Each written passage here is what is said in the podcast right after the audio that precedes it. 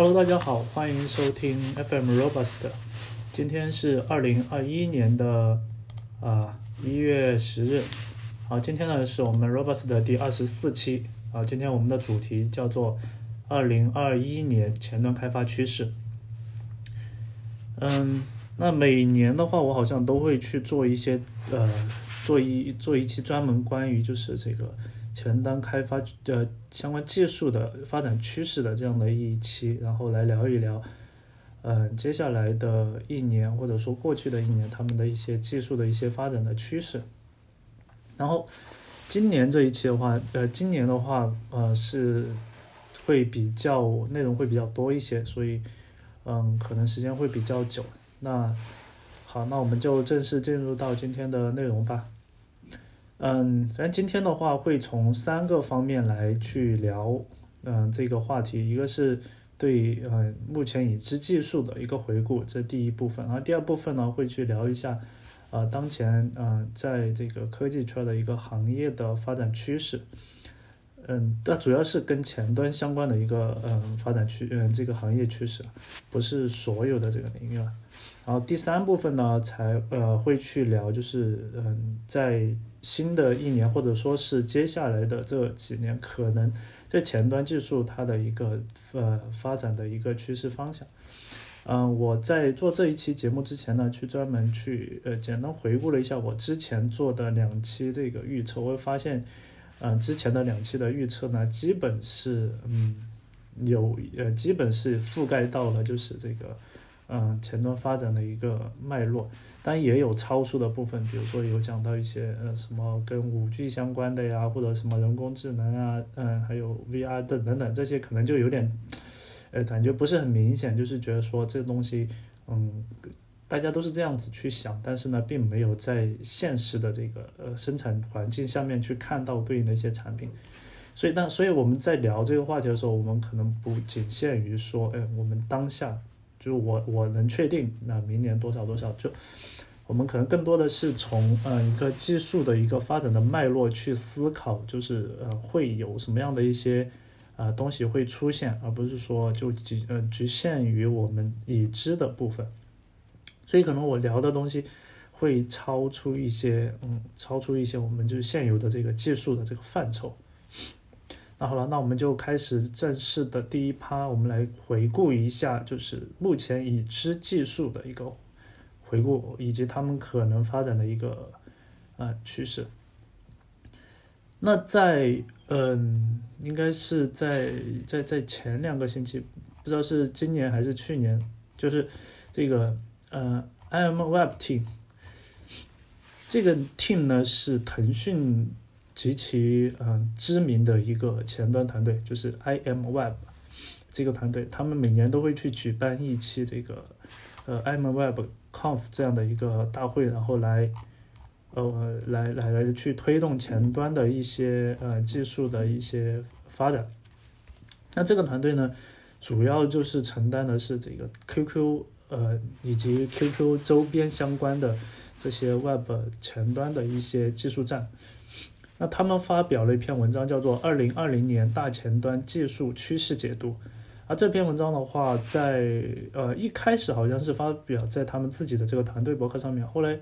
哎，我去翻的时候发现被删掉了，不知道是这个具体是什么样的情况。但是在呃呃外网在腾讯云上面，我找到了这个文章。啊，这篇文章我觉得是比较嗯比较内容比较丰富的，去全面的去嗯展开来聊二零二零年前端的一个。技术趋势的这样的一个信息，因为它这里面涉及到很多呃数据相关的，它会从比如说从 GitHub Training 上面去把嗯 GitHub 上面的这个项目的一个呃数据拉出来，然后去做一些分析，然后还有嗯很多这个嗯来自于第三方的统计或者是一些一些网站他们所提供的这个数据，然后来去讲。所以，嗯，这篇文章的话，我觉得在，在嗯，在这种叫做嗯公正性或者客观性上面，会比较真实的反映二零二零年前端的一个发展的一个脉络，大家可以去搜来去看一下。他这篇文章里面讲到了这么几个点，嗯，第一个是这个 TypeScript 的爆发增长，第二个是这个三大框架，呃，React 当先，第三个是这个 App 呃 WebAssembly 崭露头角，第四个是这个 No Code，呃，恰逢其时，No Code 就是这个低代码，还有第五个是这个全站开发的继续生根，第六个是 DevOps。的渐进式增强啊，第六个是 Web RTC 的持续升温。那它这里面呢，嗯，所举出来的这七个方面的七个方面的话，是我们腾讯内部的这样的一个实践的总结。总体而言，这一年或者说这些连续的这一两年，腾讯的整个的一个呃前端的。专注点其实都是在这些方面，然后但其实这不能，但这不能完全概括说，呃，整个前端的一个一个一个嗯一个成长的一个情况，因为这里面没有去聊说像 Vue 的一个爆发式的一个增长。那这但这些的话，主要是这个 IMWeb 团队他们主要去关注的一些点，就是在这七个方面。除了这七个方面之外的话，其实还有其他的一些点。那我嗯可能会去在后面去补充，然后嗯，所以嗯，如果你对这篇文章有兴趣，可以先去收来去阅读一下，因为我觉得应该是外网会有挺多的网站去转转载这篇文章的。我觉得这篇文章是非常有有说服力的这样的一篇文章。那接下来来聊一下，就是嗯，在框架方面，首先。目前在市面上的这个前端框架的话，其实，嗯，有一部分，但是可选择性也不是特别多。就是对于从业而言的话，那基本上就集中在，特别是国内的这个环境，主要集中在这个 React 和 Vue 的这个两个框架上面。然后，嗯，Angular 的话，可能是国外的，嗯，这个就工程层面去去解决一些问题的这种系统会用的比较多。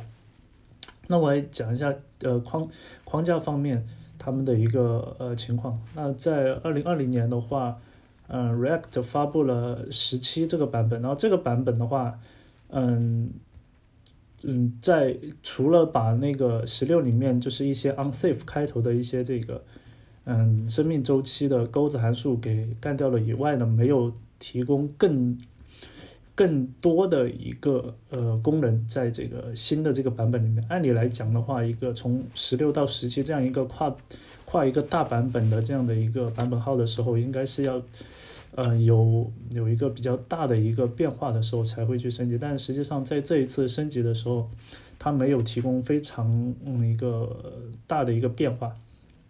那实际上的话，我们现在所所使用的 React 基本上还是我去年在做这个预测时候所提到的这些能力，从最主要的呢就是这个 Hooks 的这个能力，它会呃完完完全全的覆盖到我们新的 React 应用开发的时候的这样的一个技术的情况，所以呃，二零二一年的话，基本上 React 它嗯会逐渐进入到一个维护期。这里所讲的这个维护期是讲的是说从解决前端视图问题上面的一个维护期，嗯，逐渐是往这个前端工程的这个往呃方向来去发展，包括 View 也是一样的 View 呢在二零二零年的话发布了 Vue 三三点零，它这个版本的话，嗯，本质上也没有就是也没有没有做一个嗯颠覆性的一个变化，那它主要是增加了这个。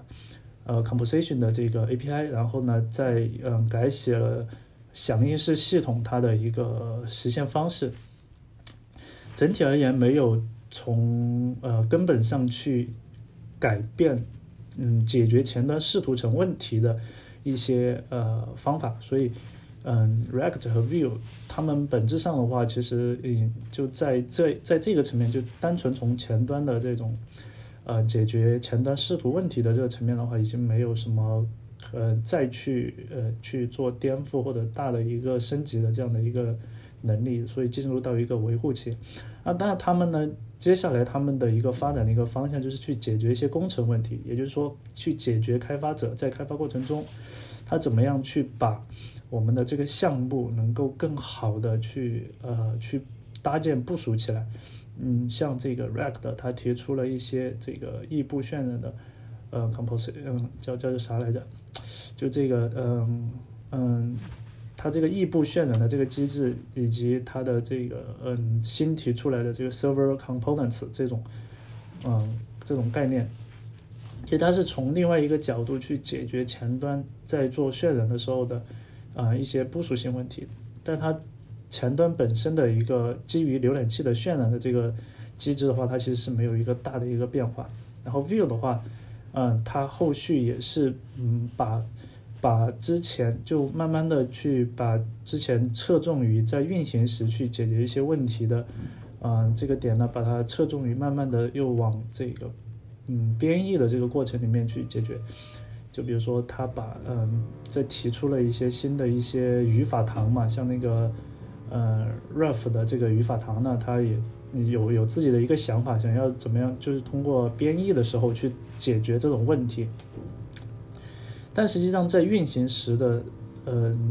去去优化运行时的一些东西的话，感觉就已经没有一个呃明显的可突破的点了。那如果从从解决前端工程问题的这个角度去出发的话，嗯，在二零二零年，嗯，有有这个 React 提出的 Server Components 之外，还有就是这个 Web，呃，Webpack 五推出了这个联邦模块，那这都是从工程的角度去重新思考前端开发的呃开发模式的一种新的一种可能性吧。那从这这个层面讲的话，其实只有 Angular 还是在前端视图问题上面在不断的在探。探索一些呃问题，呃，因为本 Angular 本身的话就要比 React 和 Vue 都走得远。比如 Angular 它有分这个 Service 这一层去，嗯，解决一些这个前端的呃数据层的一些问题。然后呢，它一早的时候就引入了这个 RxJS 去解决事件流的问题。那今年呃，在去年二零二零年的话，我自己本身呢在再去嗯解决框架层面的一些问题的时候，我慢慢才探索出来如何用这个 RxJS 去管理前端的事件和这个数据的呃和这个视图的一个分离。那这一个呢，在我上一期的呃 Robust 的分享中呢，已经去跟大家去聊过了。那这里呢就不赘述了。所以从框架层呃方面的话，我觉得就是嗯。因为我在知乎上看到一个问题，说，呃，呃，二零二一年这个前端的，呃，框架它会怎么去发展？然后有大佬呢就留言说不会有什么发展，就包括像刘禹锡他提他那个回的一句都是，嗯，Web，嗯，叫 Webpack 会被，嗯，Vite 所替代。那实际上。都已经，嗯，大家已经不再去关注说框架它能在视图层面还能再去解决什么问题了，所以，嗯，框架的这个发展的话，应该在二零二一年不会有一个大的一个呃变化。那其他家的框架的话，目前来讲都还没有形成到一个从量变到质变的一个过程。比如说我们腾讯，嗯，大佬这个张磊他发的这个奥秘这个呃框架。它虽然是紧跟的是嗯 Web 标准 Web Component 的这个标准走的，但是实际上它始终还是在处于一个呃量变不断积累的这样的一个过程中，然后还没有质变为质变为一个嗯可以活起来的这样的一套开发的框架。那这是框架的方面，第二个方面呢是 TypeScript 会越来越火。那这一点的话啊毋庸置疑。嗯，与 TypeScript 同时期的这个编程语言，嗯，包括 Rust、Go，还有 Kotlin，还有这个嗯 Dart，其实这一批语言的话，都符合的是什么呢？符合的是，呃，现代编程的一种，呃，就在写法上面，在语法上面的一种新的一种，呃，一种尝试，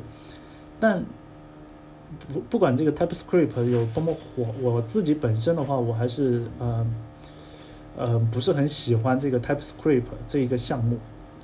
主要有两点原因，一个呢是 TypeScript 它是这个 JS 的超级，嗯，它的目标的话就一定是要把 TypeScript 作为 JS 的呃一个，就它的目标就是要把这个 TypeScript 呢编译成 JS，然后去运行。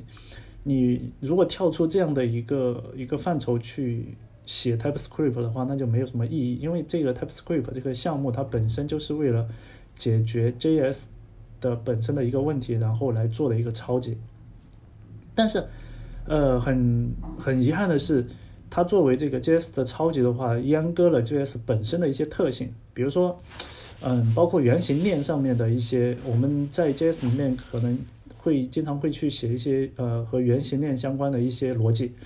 那在 TypeScript 呢，这你这种东西就这种看上去就比较模仿 hack 的一些写法呢，就是不能去写了。然后还有一些这个 object 的一个随意的这种属性的变动。那比如说你如果是用 TypeScript 去去去写这个，嗯，像像这个 View 的。这种呃响应系统的话，那肯定它会有一些限制在里面，你会发现很难去用 TypeScript 来写。它其实本身还是 JS 的部分，但是呢，TypeScript 它又限制了 JS 本身的一些啊处理。就我们其实我们可以在 JS 里面那样子去写，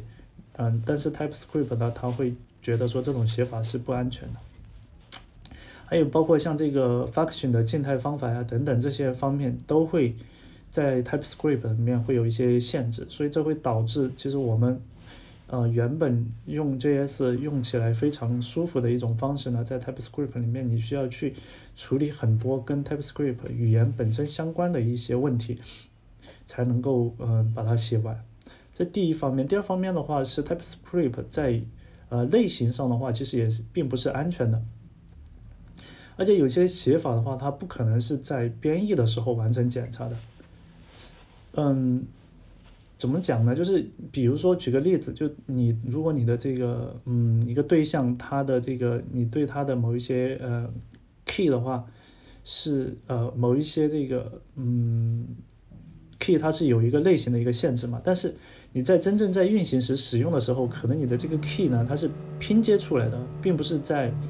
并不是呃你一开始就是呃写代码的时候，它编译的时候就有的。也有可能你的这个 key 呢是从后端去读出来的，然后这个 key 读出来的值它是什么类型，啊，又是由后端决定的，所以这种情况下你是没有办法去做这个类型的一个呃约束，所以它在类型上面其实本身是不安全的。它因为它毕竟是一个编译时的一个呃类型检测嘛，它还没有做这个运行时的类型检测，它和 Rust 还稍微有点不一样，所以嗯它。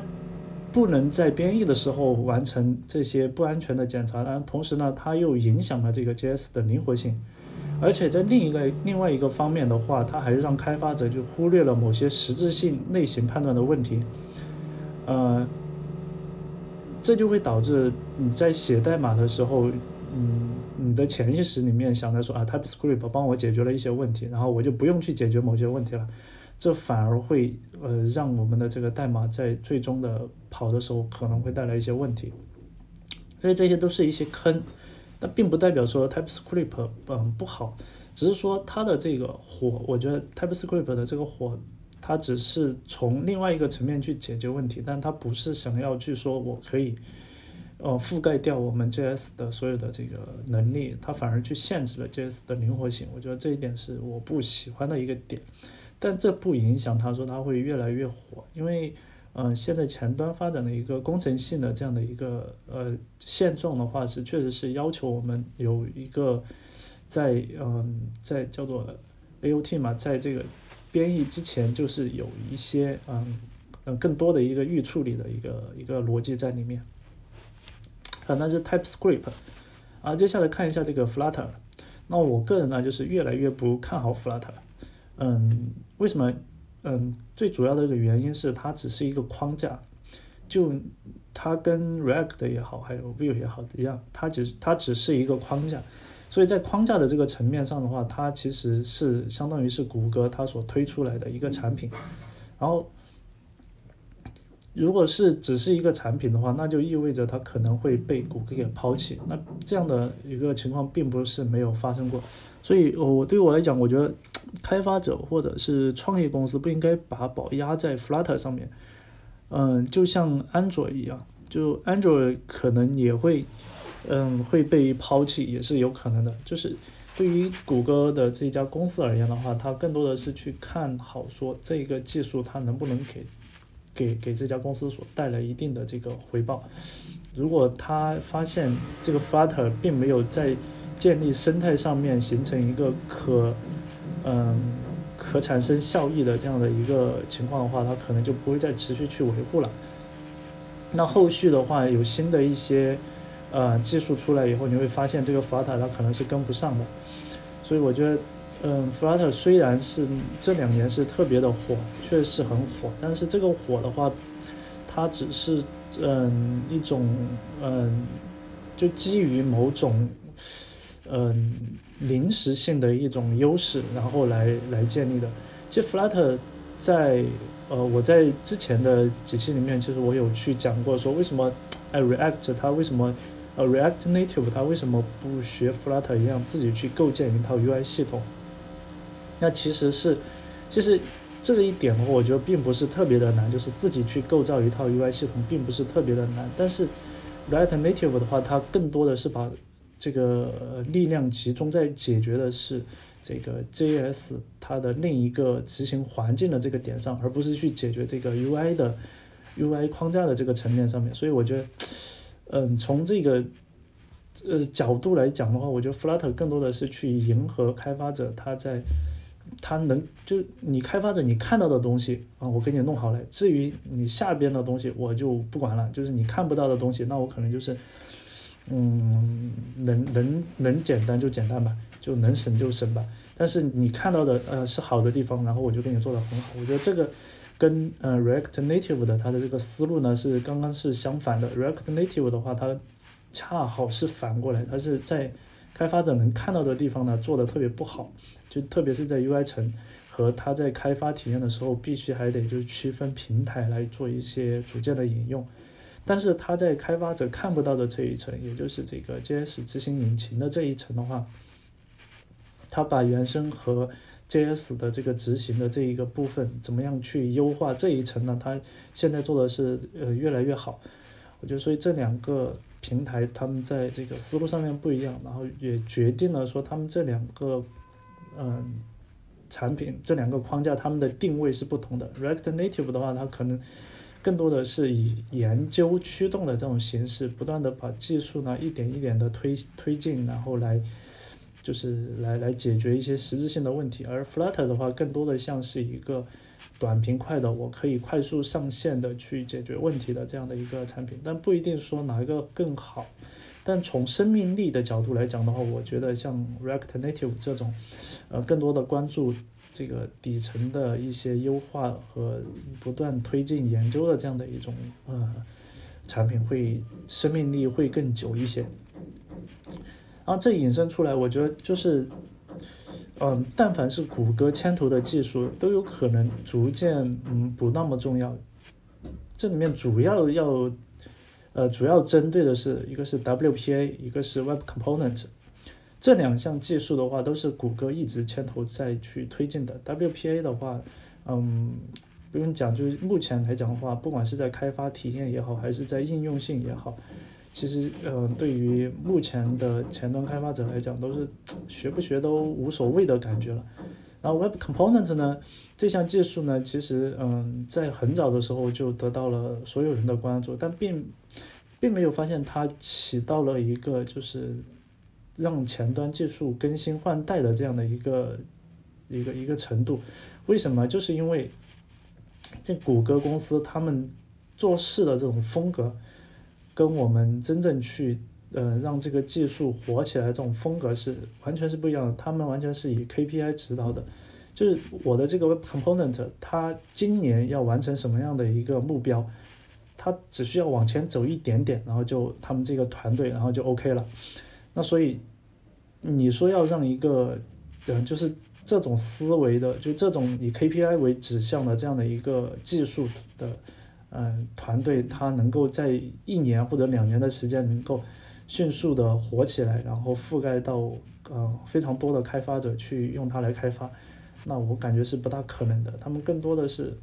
嗯，感觉这种东西就是把它标准化，然后有了。建立标准之后呢，再建立屏障，建立护城河，就是把非标准的东西直接用浏览器把它干掉，然后这样他们就可以达到，就是说我这个标准就是唯一的。然后那后面的话就只能是你只能在这个 Web Component 的这种或者是类似的这种标准平台上面呢去去去开发了。所以嗯，我觉得。但凡谷歌牵头的一些技术啊，对我来讲，我感觉都越来越有点排斥。嗯，好，那这是 Flutter，然后我们再看一下 GraphQL，GraphQL 基本上基本上没人提了。就这东西，嗯，我觉得这东西不是不好，这东西的思路非常好，但是问题在于说它的代价太大，就是它。所付出的成本和他得到的一个回报不成比例，而且最关键的是，这 GraphQL 它的一个一个点是在要要后端人员去实现这个 GraphQL，你前端的开发者，你如果是你们呃如果是公司里面这个前端和后端的同学是他是分开的两拨人，那基本上这个东西是推不动的，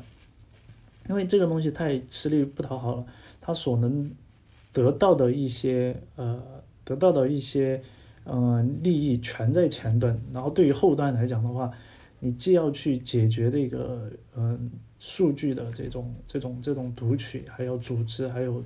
一系列的性能消耗等等这些问题，所以给后端的话，其实嗯非常呃这个嗯叫什么带来的这个损失其实非常的大，所以如果是非就如果是一个团队，它的这个前后端是由两拨人来去做开发的话，这个东西基本上是推不动的。所以，嗯，在过去的二零二零年，GraphQL 基本上也没有人去去，很少我我很少有就是有人去强势的去推这个东西，基本上没有。这作为一项备选的一套技术方案去做，但实际上它的一个思路的话，其实是可以解决，就在传统的这个。传统的这个 RESTful RESTful API 的这种呃基础上面，其实是可以去借鉴这 GraphQL 的它的一些设计的一些思想，但只只是说我们不需要在语言层面去实现这个东西，嗯，所以它还是有一定的借鉴意义。但是你要说在嗯整个的一个项目里面去部署这个 GraphQL，其实我一开始我也不是特别推荐。然后从目前的发展的一个趋势来看的话，其实这个东西也是。嗯，我感觉慢慢慢慢会啊淡出我们这个技术开发的一个领域，但它可能在某一个点上面，可能哎又到时候又可能又会焕发出一定的这个光彩，但总体的就是说它不大可能会成为一种主流的一种开发的方式。啊，这是 GraphQL，然后嗯还有就是这个小程序，小程序的话，嗯目前的这个嗯。嗯，实际的一个现现状就是，基本上就是微信小程序呢是一家独大，也就是说，呃，市面上所有的开发者在开发小程序的时候，基本上，嗯，如果是嗯，如果是如果是外部团队的话，基本上只会去做微信小程序的开发；如果是内内部小程内部团队的话，只会做自家小程序和微信小程序的开发。嗯，比如说。嗯，美团他们其实也有自己的这个美团 A P P 的话，它也有自己的这个小程序的这种架构，在美团 A P P 里面去做。但是美团 A P P 上面的所有的小程序基本上都是美团自己的人开发的，很少有外部公司的团队他会去开发美团 A P P 上面的这个小程序的内容。但是微信小程序的话，它作为微信的一个战略发展战略来讲的话，它已经越来越成熟。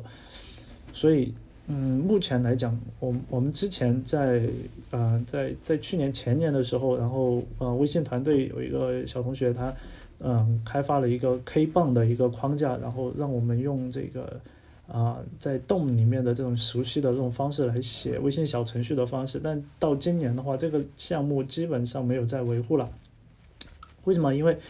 呃，微信小程序本身的这个开发框架和它的一些啊接口等等都已经是非常的完善了，而且，嗯，从开发体验上讲呢，也是也越来越成熟。嗯，在性能上的话，肯定是原生的开发是最最优的，所以整体的一个呃开发基本上嗯，对于开发者，就外部的开发者而言，只需要掌握微信小程序原生的这个开发的模式，就可以解决微信小程序的呃开发。然后，微信小程序在未来的话还会越来越火，因为嗯，它作为这个微信团队里面应该是押宝的这样的一个项目，它在不断的去完善，它其实逐渐在形成自己的一个标准。当然，这个标准的话和我们嗯在在在前面提到的，就是作为一个 Web 标准的话，是稍微有一些出入的。对于微信而言，他们更多的是要让这个小程序呢实现它的商业价值，而对于我们这个 Web 标准而言的话，更多的是说要让这个东西能够结合 Web 已有的一些能力，去实现更多的一种呃种种。其实也是商业价值的一个实现了，但只是说这个目标又是稍微有不一样。然后微信小程序的话，在今年，嗯，我所接触到的这个范围的话，其实是开发者有很多，就不管是呃什么样的 QQ 群也好，微信群也好，都有很多微信小程序的开发者专专注在公司内去做这个公司的啊微信小程微信小程序相关的一些开发，比如说什么活动页呀。还有这种什么呃海报啊等等，特别多。所以这是嗯我对二零二零年在这个前端技术方面的一个回顾。啊，接下来我们来聊一聊第二趴，就是这个行呃前端相关的行业趋势。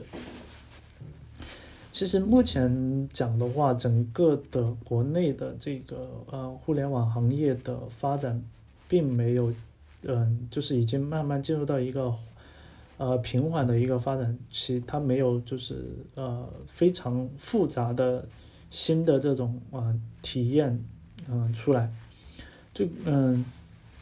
所以嗯在二零二一年嗯整个的行业的话，其实我觉得嗯没有一个特别大的一个变化，而且特别是在呃后疫情时代这样的一个环境下。没有办法去说我们从呃，就是整个的一个世整个世界的一个消费的一个环境嘛，它都只达到了说我们可以能够恢复到啊疫情之前的这样的一个呃一个水平就已经非常好了。如果你说想要说我有一个什么新东西出来，能够起到非常爆发的这样的一个增长的话，是嗯相对来说比较难的，因为你的整体的一个消费的这种能力的话。整个社会的一个消费的能力就在这里，你想要搞太多的，那别人消费不起。所以目前来讲，我觉得主要还是从四个领域去聊行业的一个发展趋势。一个是游戏，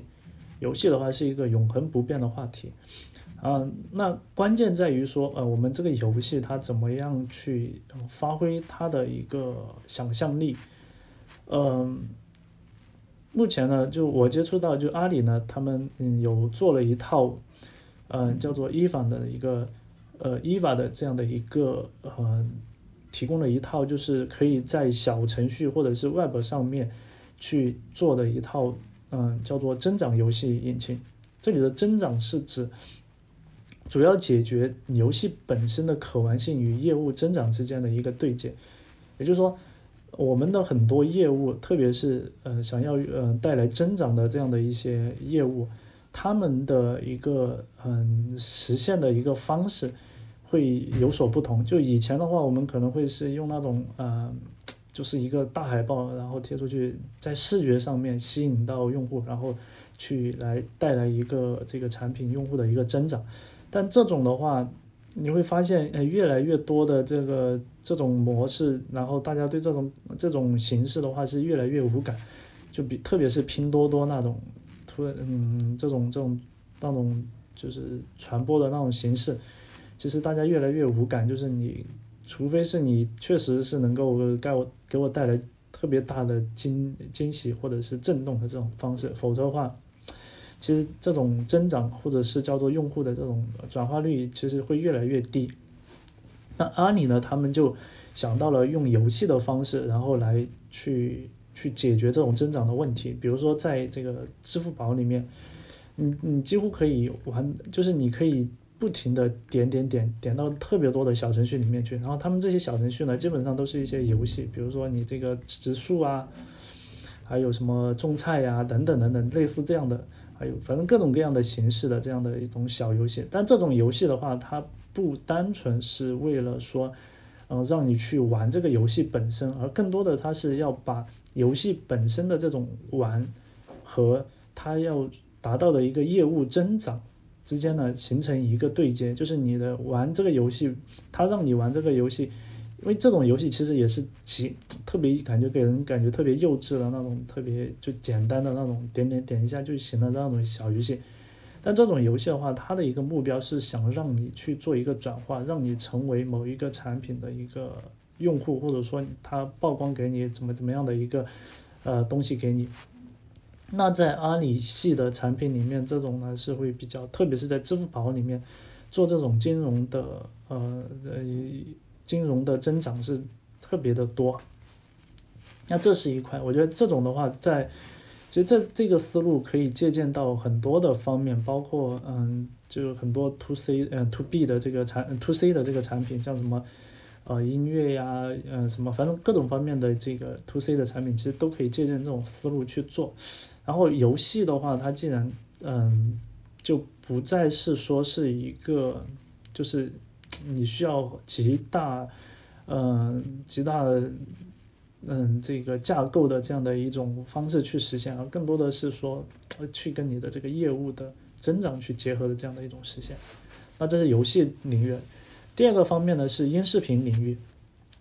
嗯，在二零二零年，其实这个音视频领域的就已经苗头特别的明显了。其实，在前几年的话，这个音视频领域的这个苗头也特别的明显。这里主要，其实主要是有两个方面，我觉得是去需要去关注。一个是直播，虽然目前市面上有很多的直播的产品，但是他们没有办法做到说随时的一个，就你的就没有一个无门槛的这种直播。那为什么？因为它的直播的这个成本会会非常的高。嗯，比如说我要去开一场直播，那我必须要去去去租用这个直播平台他们的这个宽带呀，还有服务器啊等等这些技术的这种能力，才能够完成这个直播。这种直播的这个技术的门槛，其实和资源的消耗是比较大的，它成本是比较高。但是在二零二一年的话，我觉得这个成本会逐渐的被降下来，就因为我们的呃 Web 平台上面的很多的这个能力呢，现在其实已经慢慢的跟上来了。我我这两天呢也在写一篇文章去去聊这个关于就是用 Web RTC 的相关的一些技术来实现这个直播的这个过程，其实。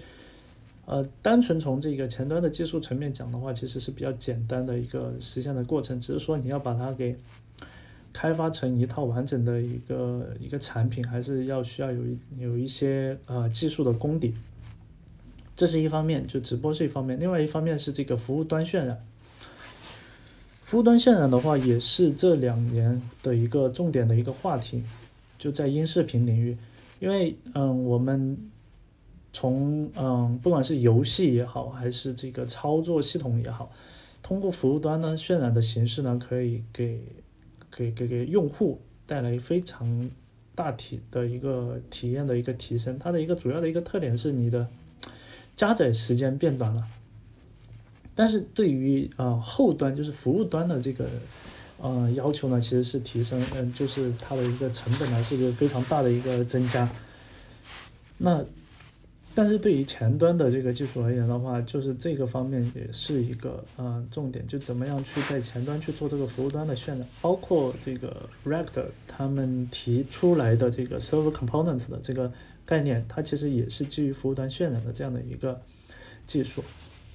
那他们的技术的基础其实都是将音视频，或者说是呃。渲染出来的结果以流数据的形式进行传输的实时数据交换技术，这是他们的一个基础。就嗯，对于嗯，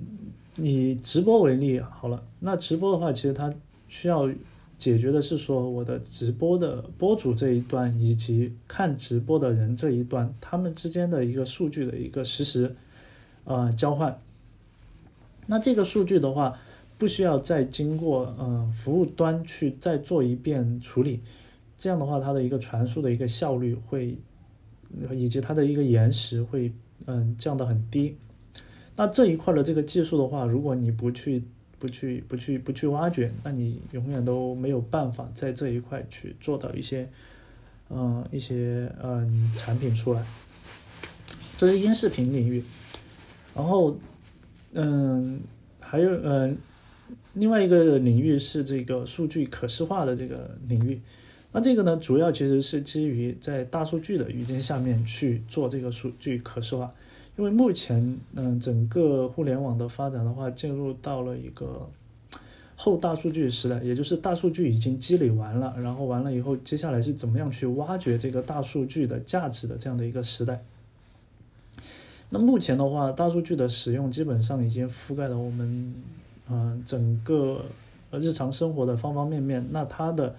怎么样去嗯展示，或者说怎么样去利用大数据，然后来挖掘出一些新的一些价值，不同的呃方式呢会产生不同的效果，但最终它需要呈现给决策者，呈现给决策者说，我这个通过这个这一个数据，我能够得到什么样的一个结论，我需要呈现给啊决策者去看。那这个过程呢，就是一个我们需要做一个数据可视化的这样的一个过程。那在，嗯，那很多人一听到说，哎，数据可视化嘛，我用一个什么，嗯，一个什么 chart 的一个库，然后我就能完成了。其实这种想法呢，这过于简单。就是，嗯，目前来讲，我们市面上所有的这种 charts 的这种这种这种库，它所能够给到我们的，都是从。呃，平面二维的这个角度去给的，就是它的这个数据呈现的话，它是首先要把一些呃和我要表达的主题相关的一些数据呢，要把它抠掉，呈现出来的结果呢，更多的是集中在某一个数据点上面，这样子去呈现，它不能呈现出嗯具有关联性的社会网络的这种数据的一个结构，所以在。呃，接下来的这几年，我觉得在数据可视化方面，应该要从二维往更高维的这种呃层面去进行展示。所以在这一块的话，嗯，目前来讲还没有一个非常强势的一个库或者说一个框架去去处理这个方面的问题。啊，这是数据可视化。然后第四个方面呢是这个产业互联网。其实我主要是要集中在这个 B 端产品的一个变化。整个行业的一个发展的话，嗯，我觉得在腾讯这边把握的还是比较准的，但做最终做出来的效果准不准呢？还不是，嗯，还有待观察。但是在整个嗯发展的脉络上讲的话，其实是把握的比较准的。腾讯是从做 to C 产品，然后现在是往 to B to G 的这个呃领域去发展。那更多的是说，怎么样把嗯把我们这个。针对从，就是以前是我们面向的是用户，然后现在呢，我们面向的是客户。从这种对从用户往客户的这个嗯，这个这个转变，怎么能够把它呃做好，是其实是很复杂的一件事情。而且整个市面上来讲，目前整个 B 端产品的嗯发展是越来越越细分化、垂直化。嗯，举一个例子，就是我们前段时间在调研关于就是这个，嗯，就关于嗯流程或者说是，就是整个业务流程的这种这种这种东西。那你一听，哎，业务流程这种东西好像感觉是一个很很复杂的一个一个东西，但实际上在市面上现在已经有非常多的这种。创业的项目来解决这个方面的问题，也已经有有这个公司它已经上市了，就单纯依靠这一个业务，比如说什么简道云、明道云、什么清流等等类似的产品，他们来解决就是关于啊业务的流程，嗯的推进这样的一些问题，以及他们在这个这种嗯这种产品好像叫做 A Pass 这样的一个这种类型。那这类产品的话，会除了类似的这种呃业务场景之外，还有很多的业务场景，比如说什么财务的相关的一些业务场景，还有什么呃物流相关的一些业务场景等等。或者更多的一些通用化的一些业务的一些场景。那这些场景的话，随着我们整个产呃整个产业的这种越来越呃互联网化，它会呃有更多的一些解决方案来解决呃类似的问题。但是有一个点是，嗯，用户和客户的这个增长是不一样的。用户的增长它是带有随机性，而且可以用一些就是传统的这个腾讯传统的这种，呃，用户增长的一些方式，然后来做这一块的用户的增长。但是客户的增长那就完完全全不一样，用户增长跟客户增长是完全两门学两门学科。客户的话，更多的是你一次生意做好了，然后那那你这个客户可能永远都是你的客户。然后你如果这个客户成为别人的客户的话，你想要把他给挖过来，成为你再成为你的客户，那是很难的。而随着整个嗯市场的一个不断的这种呃客户的一个增长以后，你会发现市面上面可增长的客户越来越少。客户不像用户，用户你可以用呃更好的这个产品，然后来去吸引他。比如说你有之前有玩这个快手，然后我现在玩抖音，然后后面可能我这个玩微信小视频等等，你可以去把它争取过来。但客户不一样，客户一旦一旦使用了某一个平台的这个产品以后，他会把整个的一个业务线把它搬到线上，然后这一个。搬到线上的这一个业务线，它是没有办法在不同的商家就不同的这个服务提供商之间去做切换的，不同的服务商之间的这个呃提供的这个能力它不兼容，你没有办法说我我我今天用的是这个嗯阿里云的嗯产品，然后明天我就切换到腾讯云上面去，这个是不可能的。所以嗯，在这个场在这样的一个现实呃环境下面的话。其实对，嗯，客户的这种，嗯，对产品的他的一个期望，其实是很难的。所以我自己的一个观察是会发现说，B 端产品的话，它的首先第一个特征是集成度会越来越高。就你如果你是在做一个 B 端的一个产品，你都不需要去思考说，哎，这个东这个功能它到底要不要在我的这个产品里面去做？你但凡是在市面上就是称得上是通用的这种能力。你都不需要去思考，你直接就要把它给做进去，这都要，这就是 B 端客户他的一个最基本的一个需求吧。比如说权限的这这一块，然后比如说文件预览的这一块，还有流程的这一块，这些东西，你的如果你是做一个 B 端的一个产品，你这些东西你想都不用想，一定要做的。还有包括嗯什么，反正各方面的这种嗯 B 端产品里面通用的这种能力。如果你的你你说我要做一个 B 端的一个产品，但是我只针对说，比如说我只针对付款这个环节，啊，付款上下游的东西我不做，那基本上你这产品做出来就是死的。所以，嗯，这是第一个特征。然后第二个特征是定制化的程度越来越高，也就是说，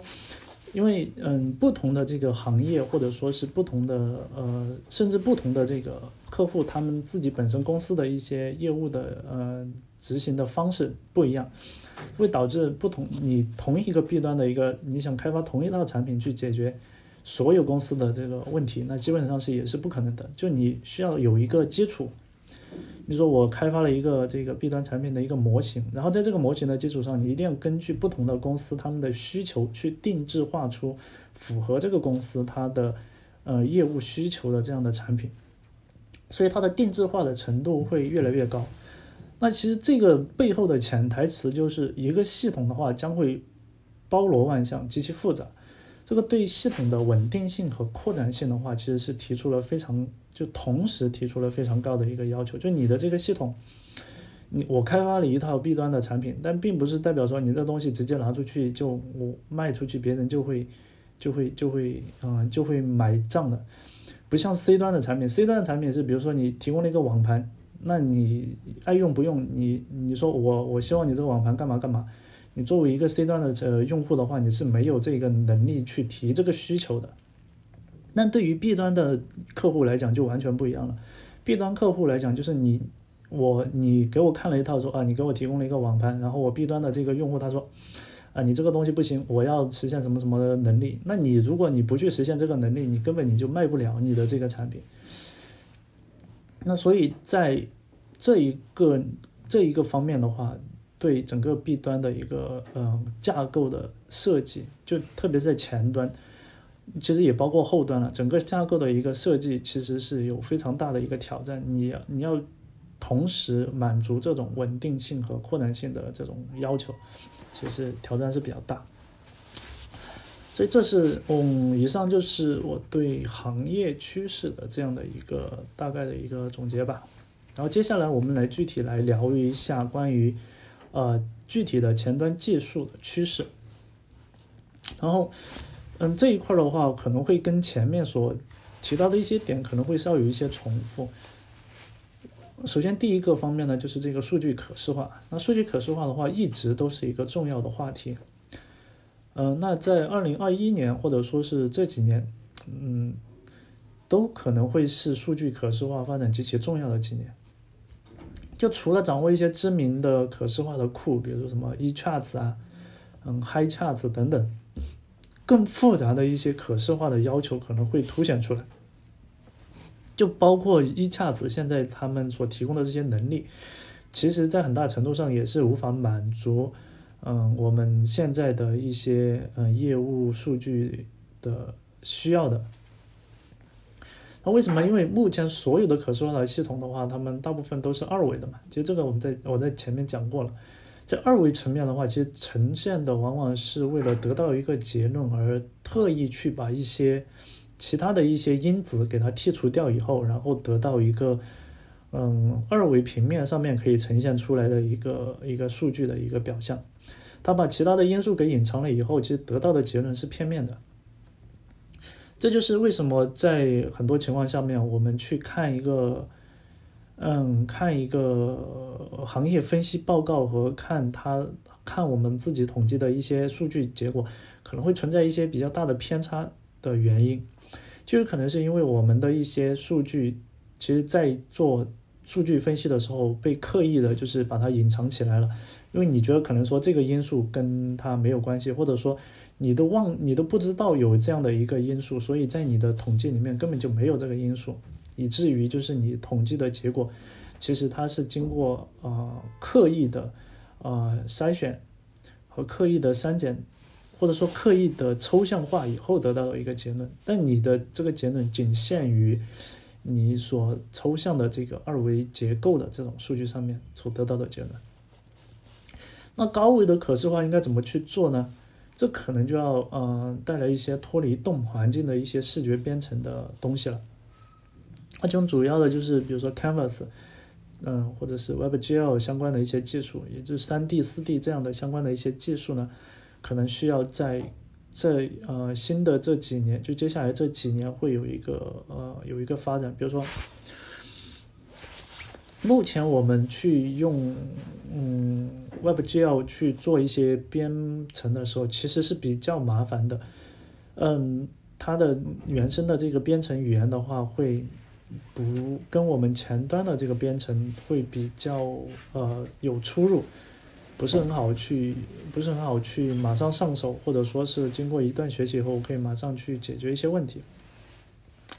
所以在接下来几年，很有可能会出现说类似的去去把这种呃基于三 D、四 D 的这种可视化的编程进行抽象的这样的一些框架会出现，或者说是有新的一套呃技术方案去帮助我们去解决这些呃三 D、四 D 的这种呃可视化渲染的嗯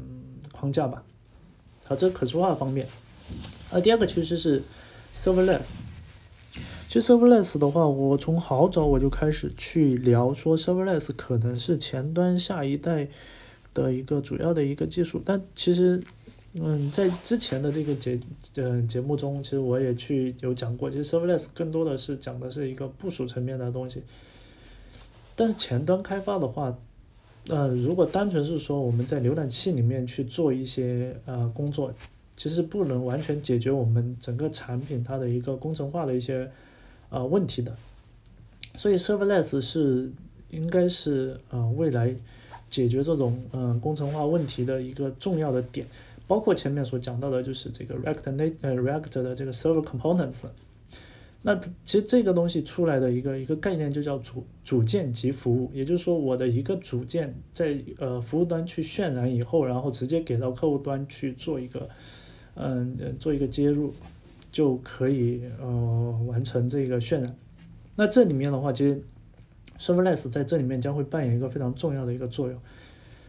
然后。在组件及服务的这个概念里面的话，其实我们的一个组件它是可以直接去连数据库的。这样的话，其实就不分前后端的感觉了。你在一个组件里面，你既写了前端的东西，也写了后端的东西。啊，嗯，比如说像我们之前我们用这个 Electron 去写写一个桌面端的一个应用，你会发现，哎，我感觉，哎，怎么感觉又像在写 Node 的东西，然后又在写呃这个前端这个呃视图渲染的这种东西呢？其实是同样的道理。所以，我觉得 Serverless 这个点的话，是应该是也是要去掌握的这样的一门技术。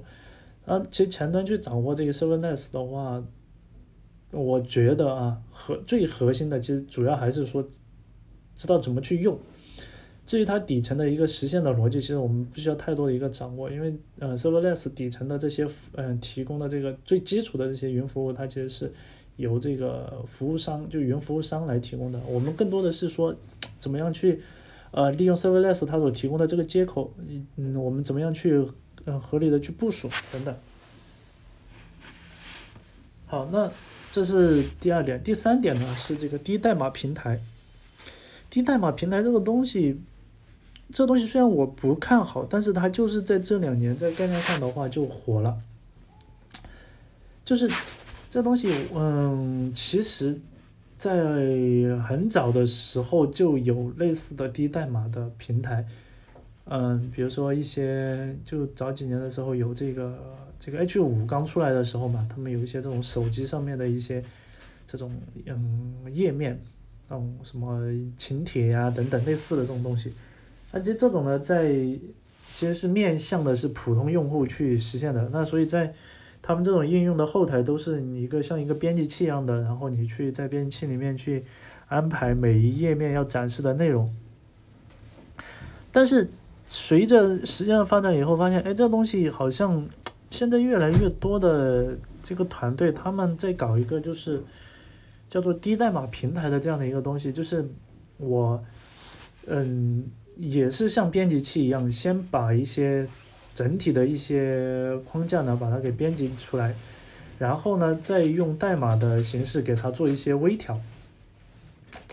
这个，嗯，其实这这个问题在于，就是说开发者怎么对接上去，就是，呃，比如说我们提供了，像腾讯其实现在也在做类似的一些平台，呃，但是。比如说我是外部的，就是你腾讯提供了一个嗯低代码平台给我以后，然后我外部的开发者我怎么去对接上去呢？这里面可能会涉及到一些 serverless 的或者是嗯服务端去做的一些东西。那如果每个开发者都要自己去搞一套低代码平台的话，呃或者说是学一个学习一个低代码平台的东西，那就有点像像。像怎么说，就是你又要去学很多个这个呃小程序开发的一样的，那到最后很有可能就是其实跟小程序的这个这个商业的竞争的这种方式其实是有点像，就是你这个这个平台也在说用我的，另外一个平台也在说用我的，那到底最终会成什么样的一个情况，其实很难去讲。所以，嗯，但不管怎么样，低代码平台的话，在这两年就是火了，然后它所要包含的一些技术的话，就比如说你的这个视觉拖拽呀，或者是这个抽象化，就是视觉视觉对象的这个抽象化，然后怎么样通过这种抽象的形式把它渲染成最终的结果，然后还要最终还要再生成为代码，可以拿到前端去跑，这都是一整套的一套的啊技术需要去处理，这是低代码平台，然后。第四点是这个机器学习。一谈到机器学习的时候，可能你有听过我之前的，嗯，几期有讲到机器学习的，呃，或者有专门的一期去讲前端怎么去学习人工智能的这这一个部分，你可以呃回去听一下。那机器学习的话，在嗯之前其实大部分的情况下都是在后端，甚至在后端的后端去做一个数据的处理和预测。那直接在前端的实时的预测的话，其实是没有的。所以，我我这里想说的是，前端实时的预测将会给应用带来一些新的一些局面。举个例子，就我们团队呢，呃，我们的隔壁的团队做的是这个腾讯问卷的这样的一款产品。啊，这里面的话就会有一个问题，就是腾讯问卷一个用户他在填问卷的结果的时候。呃，填问卷的过程中，他是不是认真填写的，还是说瞎填的？就是为了，因为他那个每经常会有活动嘛，就是我填完一份问卷以后会有一个抽奖之类的。他就是到底是真正的认真填的，还是说瞎填的，就是为了撸羊毛的？那这个时候其实可以在前端呢实时的去做一个预测，根据用户的一些填写的行为信息，然后来。然后再结合我们自己已经呃训练好的一个模型呢，来做这个预测，说这个用户他到底是怎么填的。如果是发现说这个用户他就是瞎填的，那直接就可以走一个呃信度比较低的一个接口。它的首先它提交的这份问卷的话，它会被放到一个信度低的一个问卷池里面去，它不会直接作为这个问卷它的一个嗯可信的有效的回收结果。然后在抽奖的时候呢，其实也就可以直接走一个，就你不可能抽中的这样的一个接口。那这是直接在前端去做一个实时的预测，而不是说我哎我把前端的用户的数据呢做收集以后，然后发到后端，啊后端算完以后，然后告诉前端说这个用户是不是在撸羊毛。它不是这样的一个过程，它可能更多的是在直接在前端利用用户的浏览器的呃运算能力呢去做这个预测。那再举个例子，就是通过预测用户的输入呢，帮用户自动填写一些信息。那但这种的话，其实只有在呃，就在特定的场景下才会用。那再举一个例子，就是嗯，通过预测的使用习惯呢，直接修改前端的布局，实现千人千面的这个布局逻辑。这个的话，就是我觉得就是想象力会比较大一些，比如说。我们的嗯，我们的一个页面，我因为我们现在都是这种 S A S P A 的这种单页面应用。当我们跑一个这个预测的模型，然后在我们的前端去跑的时候，我们去去预测用户他是应该是什么样的一个呃一种嗯，他就把这个用户画像把它给画出来以后，然后嗯。能够更清楚的知道说，哎，我这个用户他的一个呃使用的习惯是什么样的，我的这个按钮要放在哪个位置才符合他的一个习惯。那直接呢在前端去把这个模型跑起来以后，然后当它在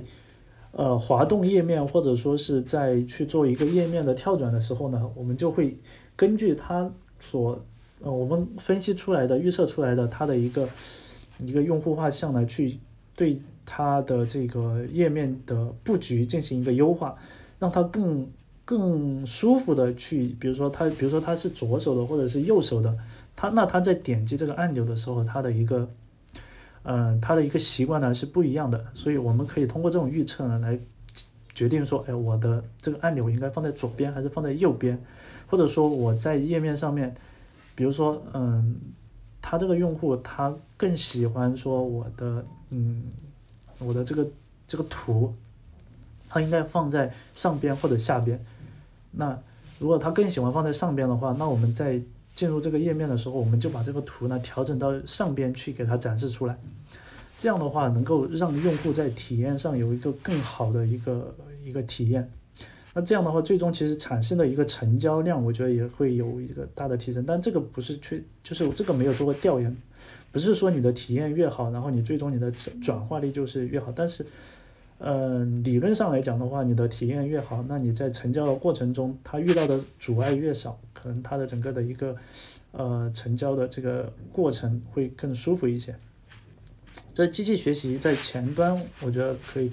去尝试做的一些方面。因为目前来讲，机器学习的部分，嗯，比如说 TensorFlow 点 JS，其实已经发展了哈有个几年了，所以嗯，相对来说其实也比较成熟。而且如果单纯是从应用的这个角度来讲的话，嗯，其实它跟嗯我们去使用一个库也没有什么特别大的差别。跟你用一个 jQuery 的插件，你你按照它的文档去操作，然后就 OK 了。然后在前端也是，你用这个 TensorFlow 的 TensorFlow 的这个库也是一样的道理，你按照它的这个接口，然后在前端里面去使用，调用它的模型跑起来以后，然后。去做一些计算的结果，然后其实也也很简单的一件事情，因为训练本身的这个过程，就机器学习在机器学习有这个呃学习的过程和预测的过程嘛，其实学习的过程它不在前端去完成，它只是在呃在我们已经提前就是已经弄好了，就是已经在这个后端已经去跑好了这个模型，所以嗯，所以所以其实机器学习也并没有那么。在前端的一个应用也并没有想象的那么复杂。好，那接下来看一下第五点。第五点的话就是 WebRTC。那其实，在前面已经好像点过两次了。WebRTC 的一个在二零二一年的一个发展的话，其实我感觉是会比较，嗯，会有一定的一个市场需求的话，可能会有一个增长。为什么主要的一个原因，我觉得是在这个消费场景的一个变化。嗯，五 G 的话，经过嗯两年的一个发展，因为到按呃按照之前的一个这个规划，就国家的一个规划，应该是到二零二一年会有一个大面积的一个铺开，进入到一个呃商业消费的这样的一个场景来，去在整个的娱乐消费。场呃场景下面呢，去去去铺开来，然后整个的一个娱乐消费的行业，其实它也在往以视频直播的形式呢去进行转化。就我们以前的这个四 G 时代的话，其实更主要的是呃单点的一个消费场景，就是商家提供一个东西给你，然后你呢就作为消费者，然后就去消费，然后就结束了。但随着嗯，这个技术的一些变化，以及就是，嗯，整个消费的一个，就这个网络设施的一个升级，还有包括嗯国家的一些这个推动吧。就整个消费的话，它慢慢的这个模式会变成，它是多点的互动的一个一个这一个形式，比如说直播这种形式，就是你去买东西，你不再是说是我，嗯，我我。你提供什么给我，然后 OK 我 OK 我喜欢我就买，不喜欢我就不买，有可能会会形成一种就是互动的一个模式，就是你会推荐给我一个什么东西，但是我可能告诉你说我不我我觉得这个东西还可以，但是还没有达到我的一个要求，我希望它还能够达到更怎么样的一个一个呃一个功能。然后你再根据你的一个你的一个情况，然后做一个调整以后，然后这样再来进行一个消费。还有就是，比如说点对点的一个消费，比如说就是以直播场景为例，就是比如说我现在我开始做一个直播，然后你呢可以来观看我的直播。那实际上，其实这里面我们在做一个相互的一个消费。就消费的话，不是不再是单向的一个消费，就是我我在消费你，你也在消费我，就它是形成一种。啊，新的一种消费的一种方式，那这种这种方式的话，只有在呃我们的整个互联网的一个基础设施嗯达到一定程度的时候才能够进行。那其中的话涉及到的技术，一个是这个五 G，还有一个呢就是这里提到的 WebRTC 了。那 WebRTC 的话是是目前 Web 的这个层面里面啊唯一能够。把五 G 的这个能力发挥出来的这样的一个一个一个地方一个点，就你说以以传统的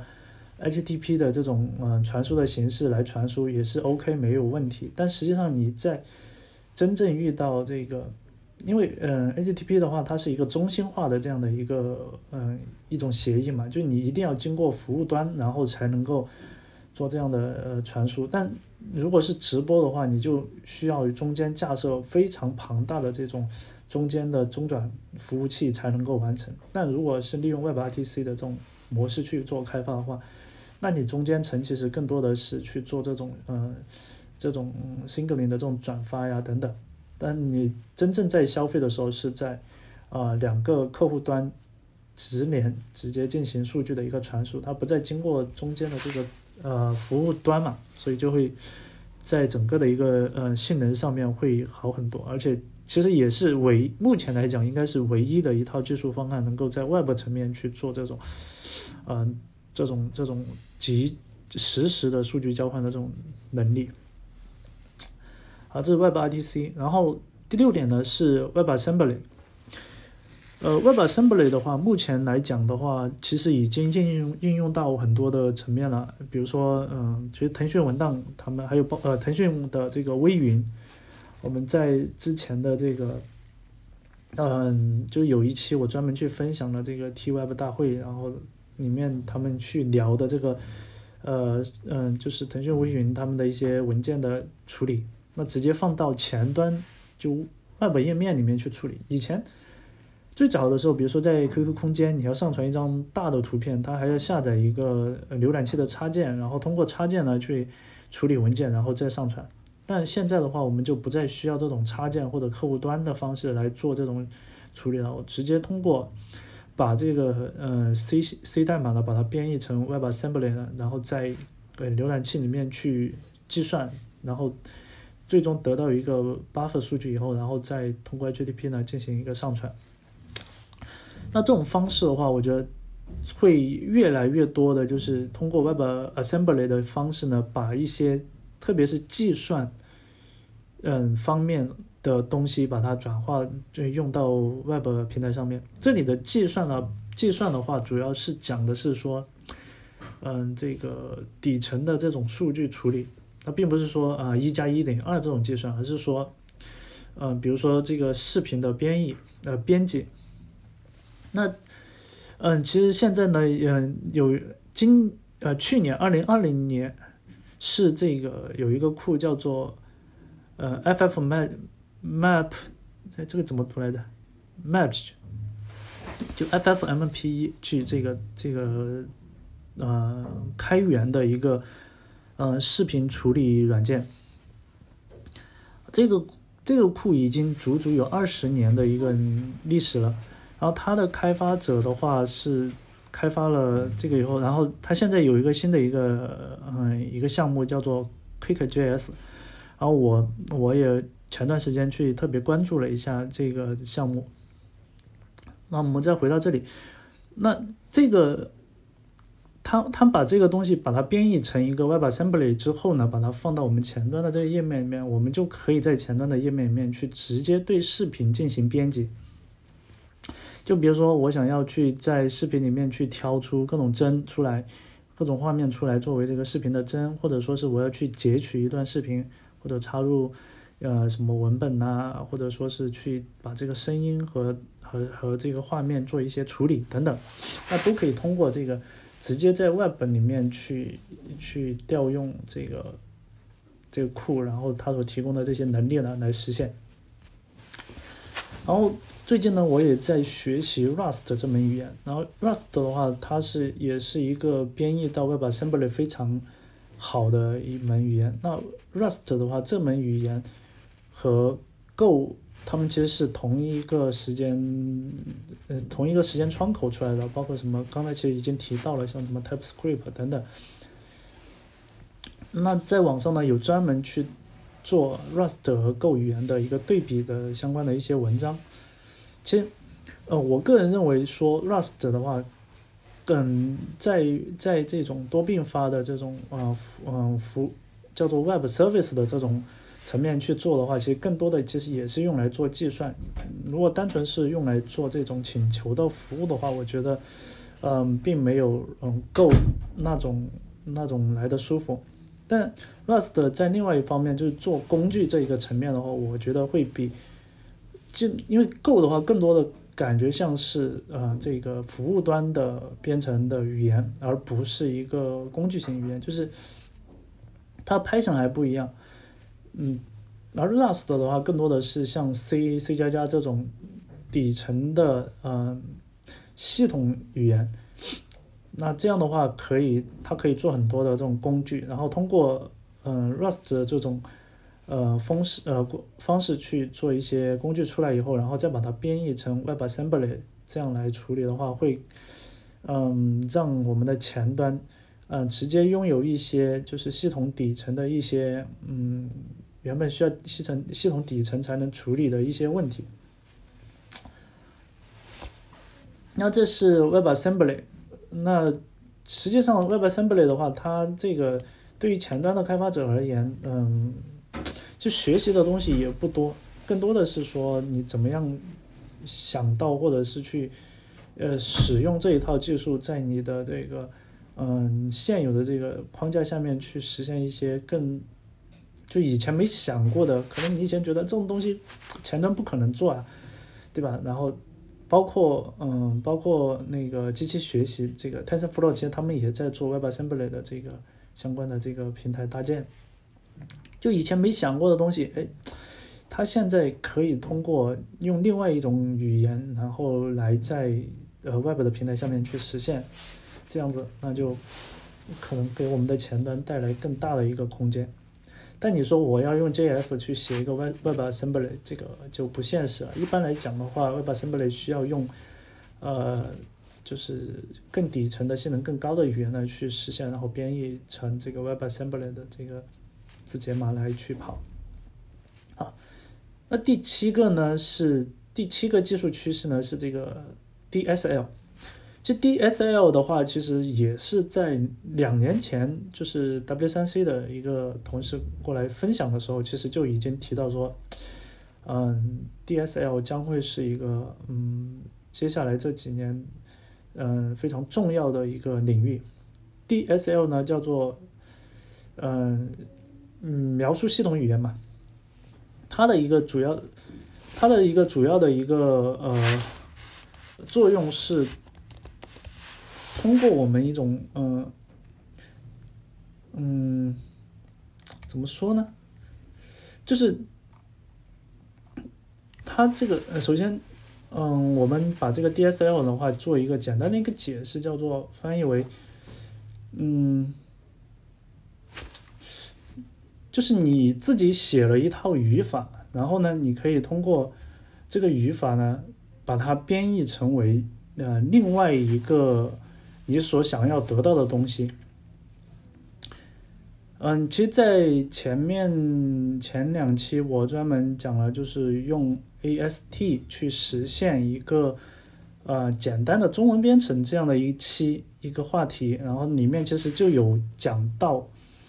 就是这种啊语法抽象的这样的一个概念在里面。那 DSL 这个领域专用语言这种。这种的话，它其实更多的是从嗯，把我们的一些，就是不管是业务也好，或者是一些抽象的一些东西也好，用一套语法描述完了以后，然后你再去解析这个 DSL，然后达到不同的，比如说在前端的语境下面，就是比如说达到不同的布局啊，或者是计算的一个效果。那在一些创作系统中，就可以让用户通过 DSL 来生产出特殊的一些布局的。呃，效果，比如说，在其实这个东西在很早就有了，就比如说在一些什么知网的一些搜索、高级搜索里面，你就可以在里面去写一个类似于查询语言的一个东西，但其实它就是一个，你就可以把它理解成一个 DSL，它有一些有一定的语法，但是你在没它不是一个编程语言。它只是有一个语法的一种表达方式。那比如说我们在，嗯，在一些创作系统中，比如说前面讲到的这个低代码平台里面，那在低低代码平台里面的话，主要是用户去去用用这个鼠标拖拽，然后先生成一个基本的一个模板。但是在这种情况下面，可能你需要有一个交互的一种效果。但这种交互的效果的话，用鼠标的方式你可能实现不了。那这个时候，你就可以给用户提供一套 DSL，让用户通过这个 DSL 呢来描述两个层它们的一个动画的一个效果。然后这个 DSL 的话，嗯，一定要达到一个什么效果？就是用户学起来、用起来非常的好用，符合直观，符合它的一个自然语言的一种表达。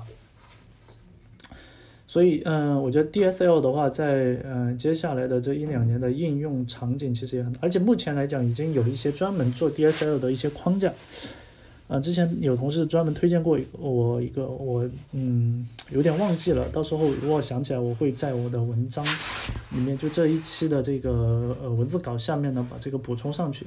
啊，对我的文字稿的话，会发在我的博客，就我们每一期 Robust 的这个节目呢，会呃。音频的话会发在这个喜马拉雅，还有这个网易云音乐。而喜马拉雅的话，它会把这个呃音频会同步到嗯这个苹果的这个 iTunes 上面去，所以你你也可以用这个苹果的这个 iTunes 或者是 Podcast 的这个那官方自带的这个 APP 呢来收听我们 Robust 的节目。然后我每一期的节目呢会在我的博客，我的博客地址是三 w 点糖霜点 net。唐双是我的这个中文名字的拼音嘛？那，嗯，你可以在我这博客里面找到每一期的 Robust 的呃相关的一些信息，然后我会把嗯这一期可能我有每一期里面可能会又又会遗漏掉一些信息，或者说是有些呃错误的一些，我可能会在这个文字稿里面呢会去做一些呃一些一些纠正等等。你可以通过这种方式，然后你也可以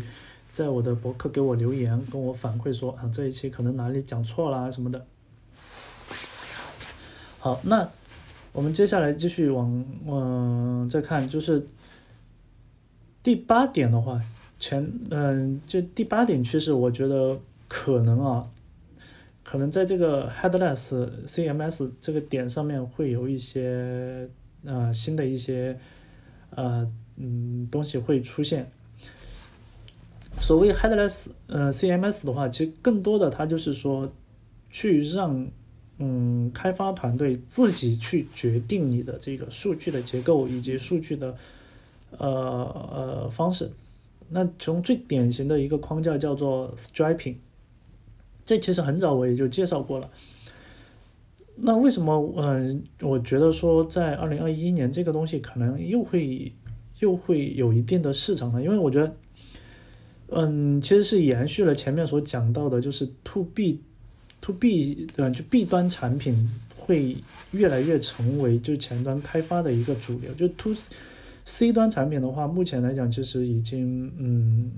它的一个，但它的市场是非常非常的大，但是它的一个，就它的一个套路的话，基本上已经定型了。但 to B 就 B 端产品的这个。嗯，发展的这个趋势的话，其实它的空间很大，所以不同的场景下面采用不同的方式去做 B 端产品，会有不同的这种呃效果。那 Headless CMS 的话，主要针对的是那种嗯，就是小微企业，他们想要快速的去搭起一个呃平台，而且这个平台可能可预见的是说，不会在两三年内膨胀为一个极大的一个系统的这种。这种场景下面用这个 headless CMS 就是 Stripy 这种框架去搭片搭建的话，会非常的迅速，非常快。那用起来也会比较嗯，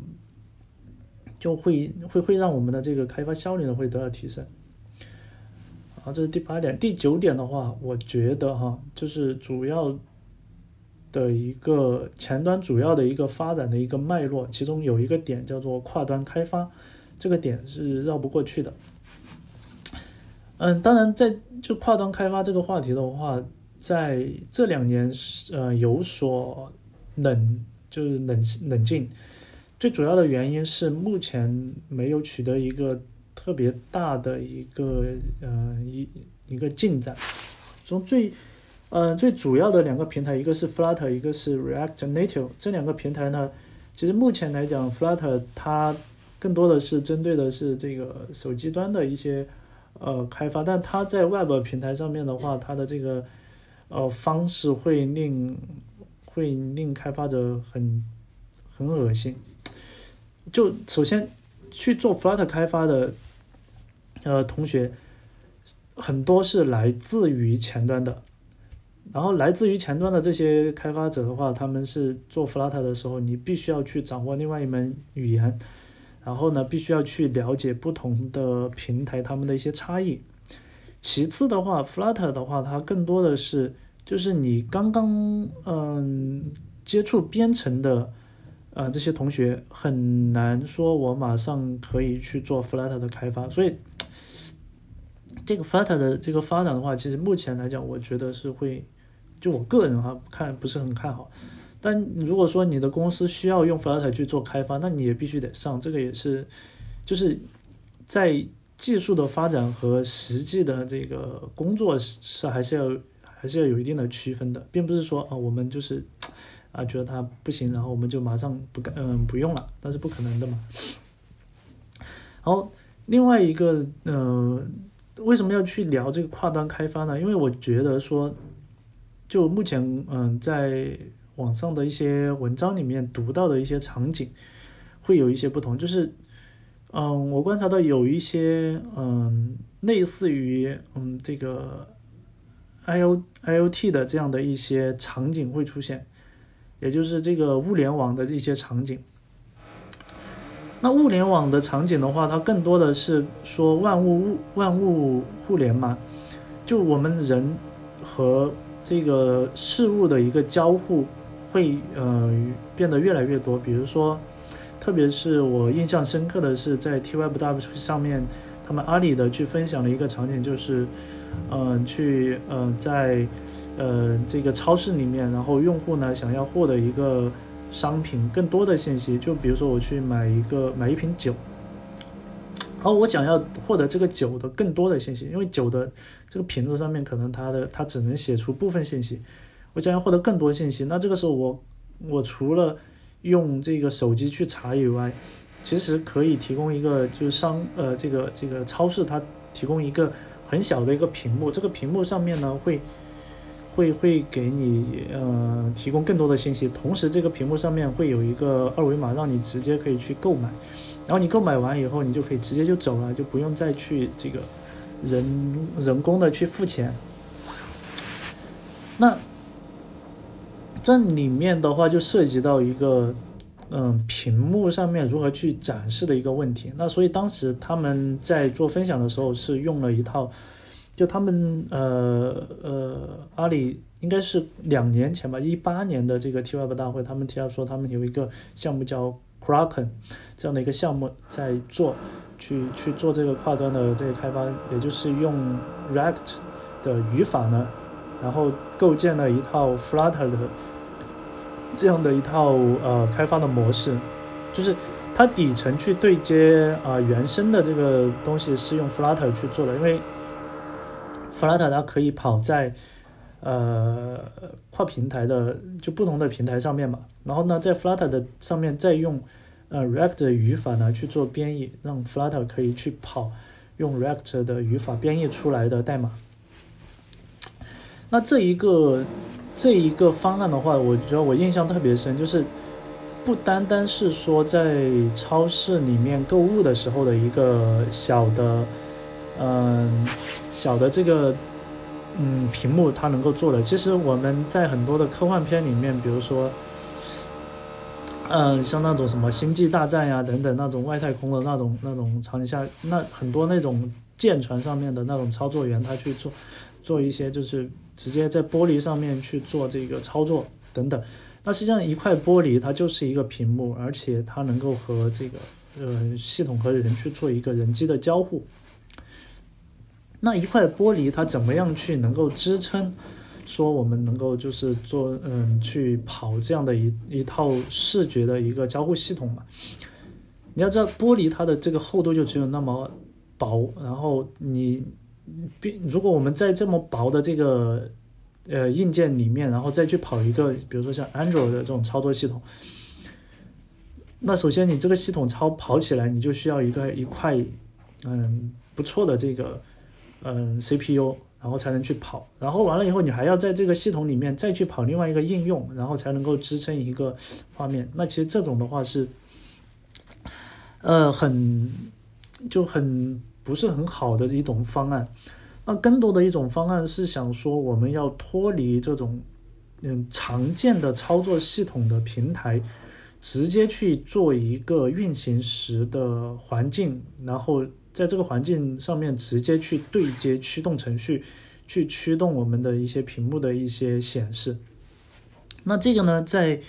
嗯知乎上面，嗯有同学有有这个比大牛去专门做了一个，就是用嗯 QuickJS QuickJS 去写了一个在写了一个就是这种小的 LD LED 屏幕的一个呃一个应用。那 QuickJS 的话，它是一个跟 V 八一样的，是一个 JS 的嗯解释执行引擎嘛。它的一个它的一个能力呢，就是去跑 JS，然后呢，这个 JS 它能够产生一定的形成一定的一个字节码或者说是这个机器码，让机器去跑。但机器怎么样才能跑这个嗯你提供的这个指令集呢？那你必须要有一个呃一个一个相当于驱动程序，能够去驱动啊硬件，才能够完成这个显示的这个动作。那这样子的话，就让我们就我们直接用 JS 或者是直接用 React，在在嗯在在在在 Quick 嗯 QuickJS 里面去执行 JS 层面的东西，然后渲染层面的东西呢交给。呃，另外写一个这个用这个 React 的这个呃渲染器，然后再结合驱动程序呢，再去写，这样的话就直接跳过了操作系统这个层面，去直接在一个呃一个一个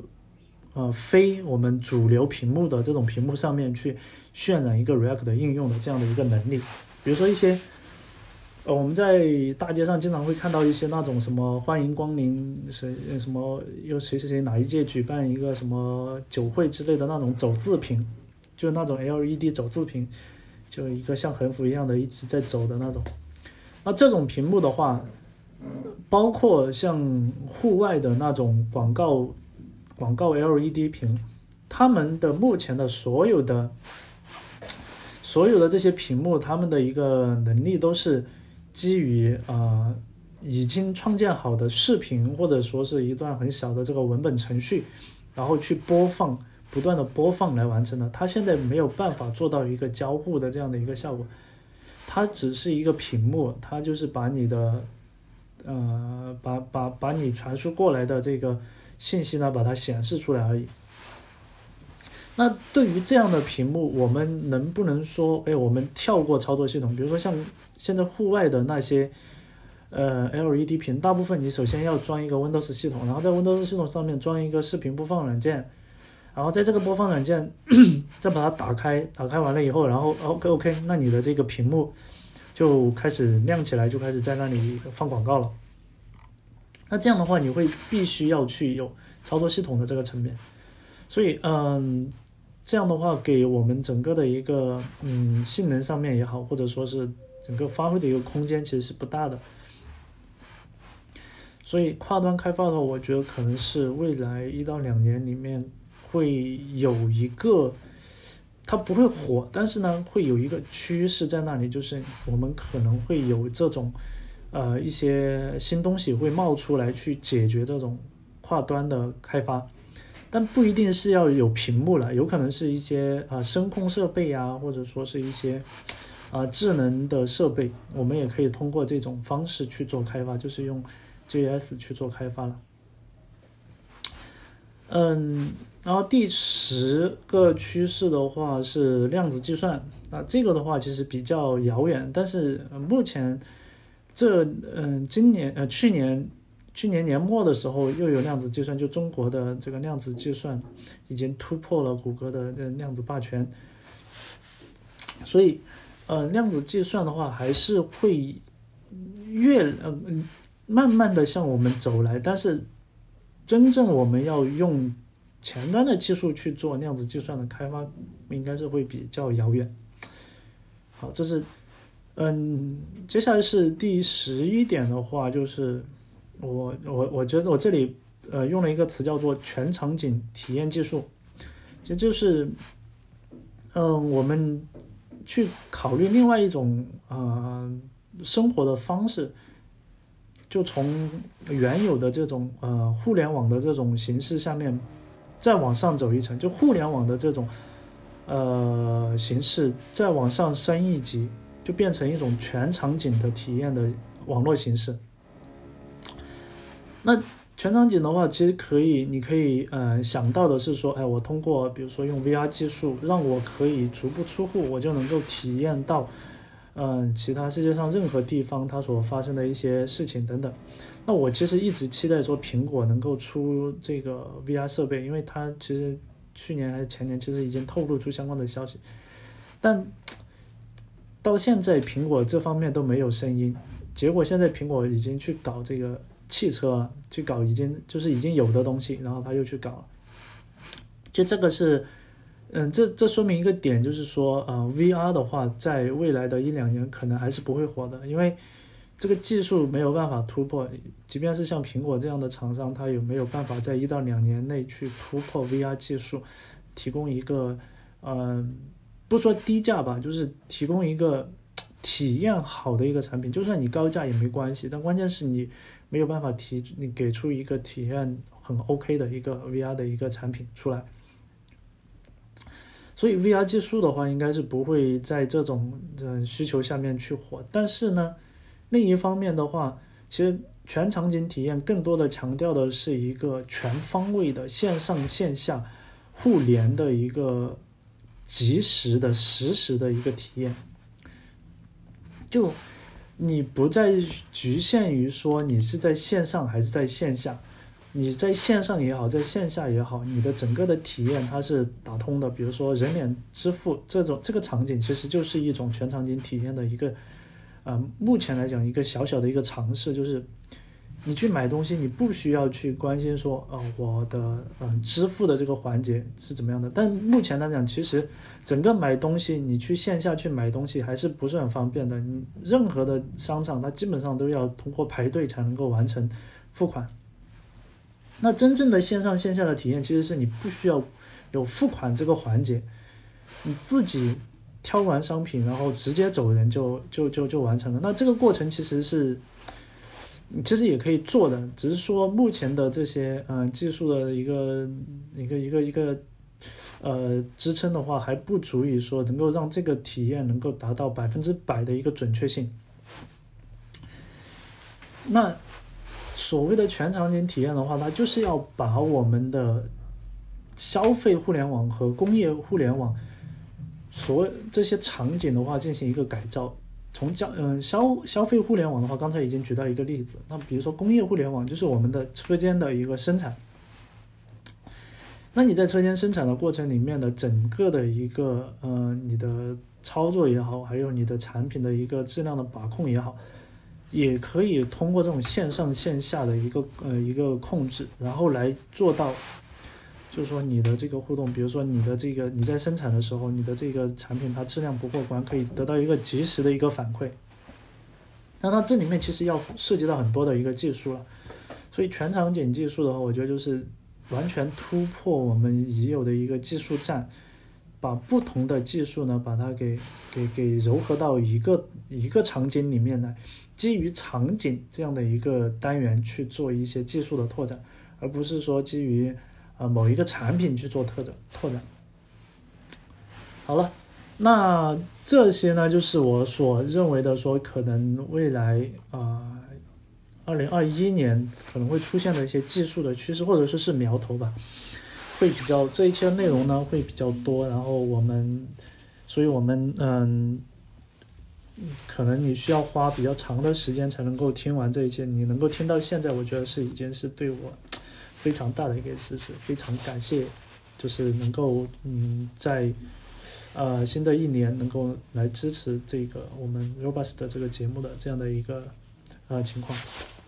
那如果你是想要跟我做更多的一些互动的话，你可以去关注我的微信公众号。我的微信公众号的话，就是我博客域名的这个这个字符串，就是三 W 糖霜 net，就把这个呃域名的这两个点呢给干掉。你可以在我的微信公众号里面去跟我去沟通，去也可以加我微信了。然后，嗯，后续有一些什么样的一些，呃，就是你有什么样的一些想法，也可以跟我去沟通。我我希望，就是我们也可以在这个 Robust 里面去探讨一些，就是你可能关心的一些话题。当然，可能，嗯，新的一年的话，我们这个 Robust 的更新的这个频率可能还是不是很确定，因为，呃，我个人的这个时间的话，确实也是只是，嗯，有的时候想到了一些点，然后就会做，然后有的时候也，嗯，没有那么多时间来去去安排，所以还是希望大家见谅见谅。好，那我们这一期的节目呢就到这里，我们下一期 Robust 再见。